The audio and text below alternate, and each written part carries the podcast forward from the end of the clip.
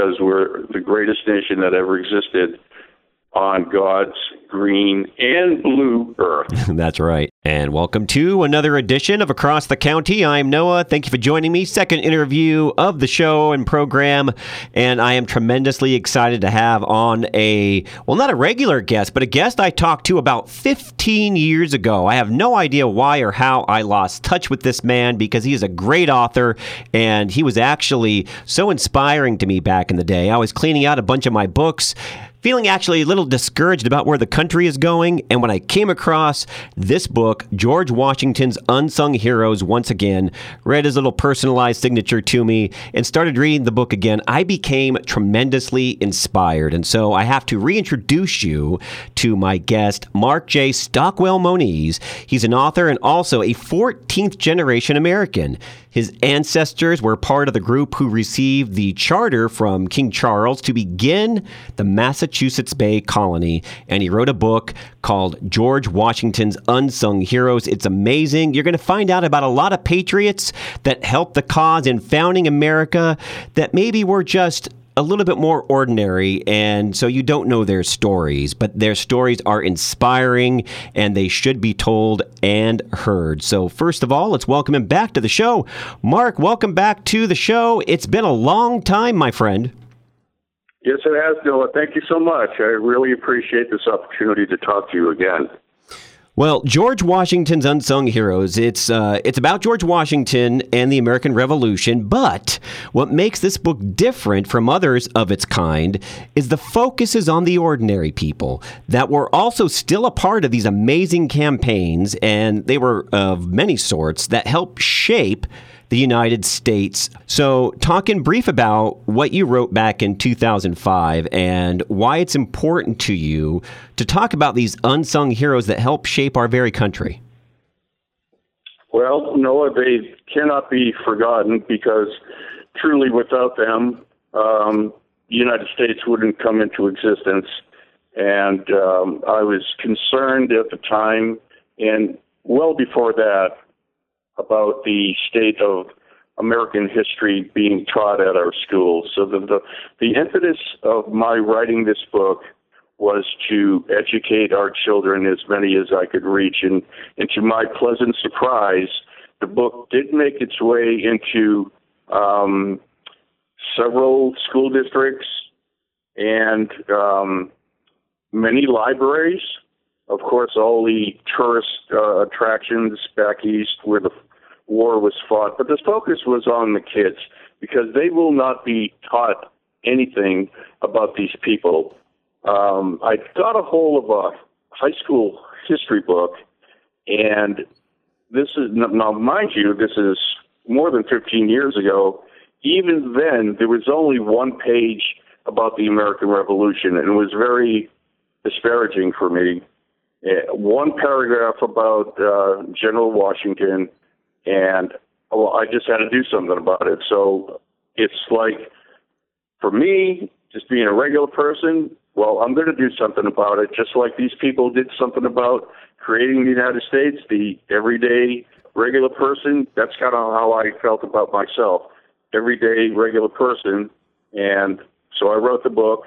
I did have a little background because I do have a journalism degree, but I finally wanted to really purposefully have it be used in the best light that I knew how, and that was to educate our kids. And on that note, do you have a favorite of those that you know, it, they shined, they maybe stood out to you personally. By the time you finished writing the book, you were very inspired by what they had done for this country. I know they're all important, but was there one in particular that holds a special place that's near and dear to your heart, Marc? Well, my I would be kidding you if I told you otherwise, but it's um, my fourth great grandfather, Daniel Stockwell Jr. He was a captain in the Massachusetts militia he was with General Washington when Washington first rode into Cambridge, Massachusetts, and took um, command of the fledgling American Army, which became the Continental Army, and also his little brother, Moses Stockwell, who rose to the rank of major, who was with Washington for, for the full eight years of the uh, American Revolutionary War. So that my my family, and in particular, other than that, I would have to say Abigail Adams because she really plotted and advised her husband, our second president, John Adams, on many matters, and I made sure that she was in the book as well as some other uh, very lovely women who were instrumental in the American Revolution. That's absolutely incredible. And there's so many different people, men and women, that really just were such a strong backbone for this country, Marc. And so I'm tremendously uh, thankful that you wrote this book, not just from myself personally, but I know so many kids that can read this book because it's written in a way that kids can understand it, which is, like you said, it's a reason to maybe get these into the schools, etc. I'm happy that the kids can read this and really learn something about true American history because it's not being taught nowadays, as you said earlier. Yeah, it's not at all. And at uh, and on the worst part of it, uh, there's revisionist history that is run amok now, as you know. Oh yeah. Uh, we know our founders had flaws, as everybody does. Nobody's perfect in this world, but what they did leave us was the perfect document, the Declaration of Independence, which proclaimed many things about the truths that are inalienable. Did I, did I say that right? Inalienable rights it's a tongue twister for sure, but it's very important. Yeah, that we're born with. We are born with these rights, and they document this. And um, uh, 13 years later, 12 years later, of course, our Constitution reaffirmed this as we uh, solidified our country and made it function better. So both these documents are so very important. So very important. And I actually keep a copy of the Constitution actually by my bedside. I find it something that most Americans have not read, and they probably should, so they could actually know where our country is headed. Exactly. I mean, the, the, the, these are very well thought out ideas by these gentlemen, influenced by their ladies. I like to say the founding uh, generation of course, we say we hear founding fathers all the time. There certainly were founding mothers. Founding generation. That's right. Noah here and across the county, and I'm very pleased to have back on the show after a 15 year hiatus, Marc J. Stockwell Moniz. And we're talking about a lot of different things. His book that inspired me so many years ago and still does to this day, George Washington's Unsung Heroes. And now, Marc, I know you have a new book out that's titled Fog on the Hill. What portion of American history does that cover, and what's the inspiration behind it? Well, the Fog on the Hill is about the Battle of Bunker Hill. And the Battle of Bunker Hill was the first epic, grand, very large battle. It was the largest battle ever fought in the American Revolution, and it was fought in the very beginning, only two months after Lexington and Concord. So the British, at this point, after uh, receiving um, a beating from the American Minutemen, on the road back from Lexington and Concord to Boston, the British were now holed up in Boston. Nobody was coming in, nobody was going out. And they knew, the British knew that they had to do something and make uh, a break for it because they were surrounded by the American patriots. So the Battle of Bunker Hill took place on June 17th, 1775. And as I mentioned earlier, it, it's the biggest battle uh, of the revolution, and I believe, of course, the most important because it set the precedent. There was no going back after the Battle of Bunker Hill. So I wrote this book, Fog on the Hill, which metaphorically is um, the fog of war. Everybody made so many mistakes. The British made so many mistakes. The American patriots made so many mistakes. It was clearly uh, by the seat of their pants. And um, although at the time we ran out of gunpowder, so we were chased off the hill. But I, my position is that years later, when you just really look at this history of this battle, that we actually won because we stopped the British in Charlestown on Bunker Hill where they never were able to break out of Boston They didn't set their they didn't meet their goals. They had set goals of going to Cambridge and crushing the American political leadership, but they never got out of Charlestown. And that for that reason, I believe that the Americans won this battle. But the the full title of the book is Fog on the Hill, General Gage, Here We Are, Come Get Us, the Battle of Bunker Hill. And the subtitle, General Gage, Here We Are, Come Get Us, refers to the British waking up on the morning of June 17th, looking out over the Boston Harbor, and only about a mile away in Charlestown, which is now part of Boston, there's this uh, earthen redoubt that has been built overnight by the Americans. And we're basically telling the British, here we are. You want to duke it out? Good. We're ready for you. And the rest is history. It was the no return point of the possible reconciliation. And I agree with you with what you said about this battle. I think it is the most pivotal battle of the revolution. Had it, for whatever reason, gone in the other direction, we might not be here today as a country. Noah here going across the county with Marc J. Stockwell Moniz. And Marc, there's such real division today in our country on so many different subjects. I'm not even going to bring up one in particular. That's how bad I believe it is. And in my mind, it's truly a painful time for America. And I think it's pivotal that if we're to save this great nation, we need to remember, we need to share, we need to embrace where we came from and the founding of this country. And that includes the triumphs and also, as you pointed out earlier, the missteps, because there were missteps aplenty in the founding of this country in a time where woke rhetoric didn't exist, which is something that I detest. So, what are your thoughts on this, and how do we remember and carry our past traditions and things that founded this nation's on so that we can actually build a better country? Well, as you know, parents are up in arms, per se, with their school boards that have usurped the education of our children I know there are specific reasons that the parents are there, but one thing that they should, parents should uh, insist upon is that history of the country should be taught because we've really lost the, the way of our country. Uh, basically, a person deprived of the history of the nation is a person devoid of the history of themselves. Mm. And um, it's just imperative that kids know how the nation was founded.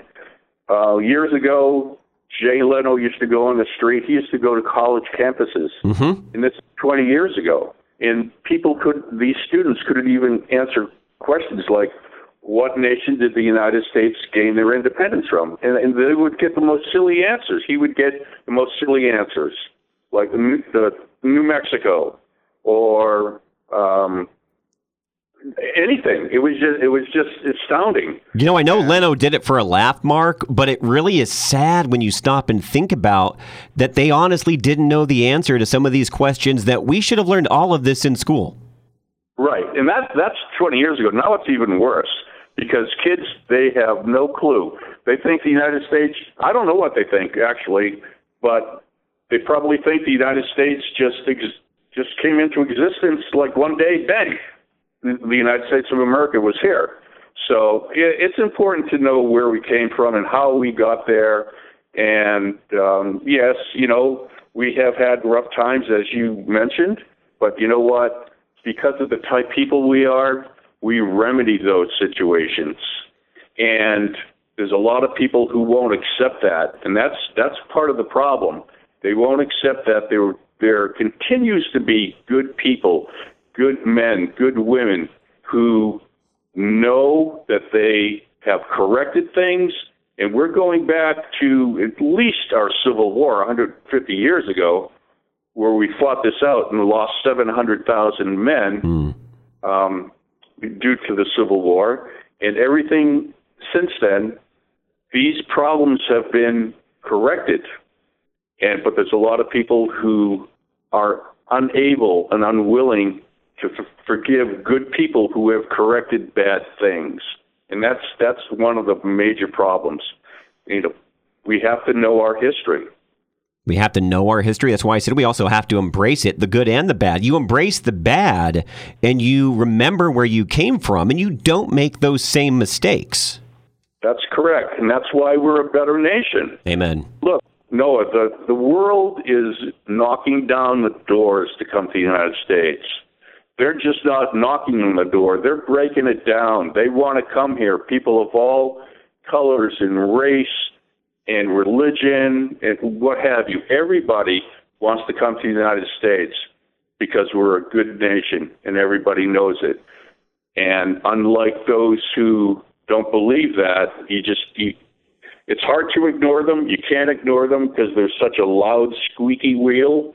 They're only about 13% of the population.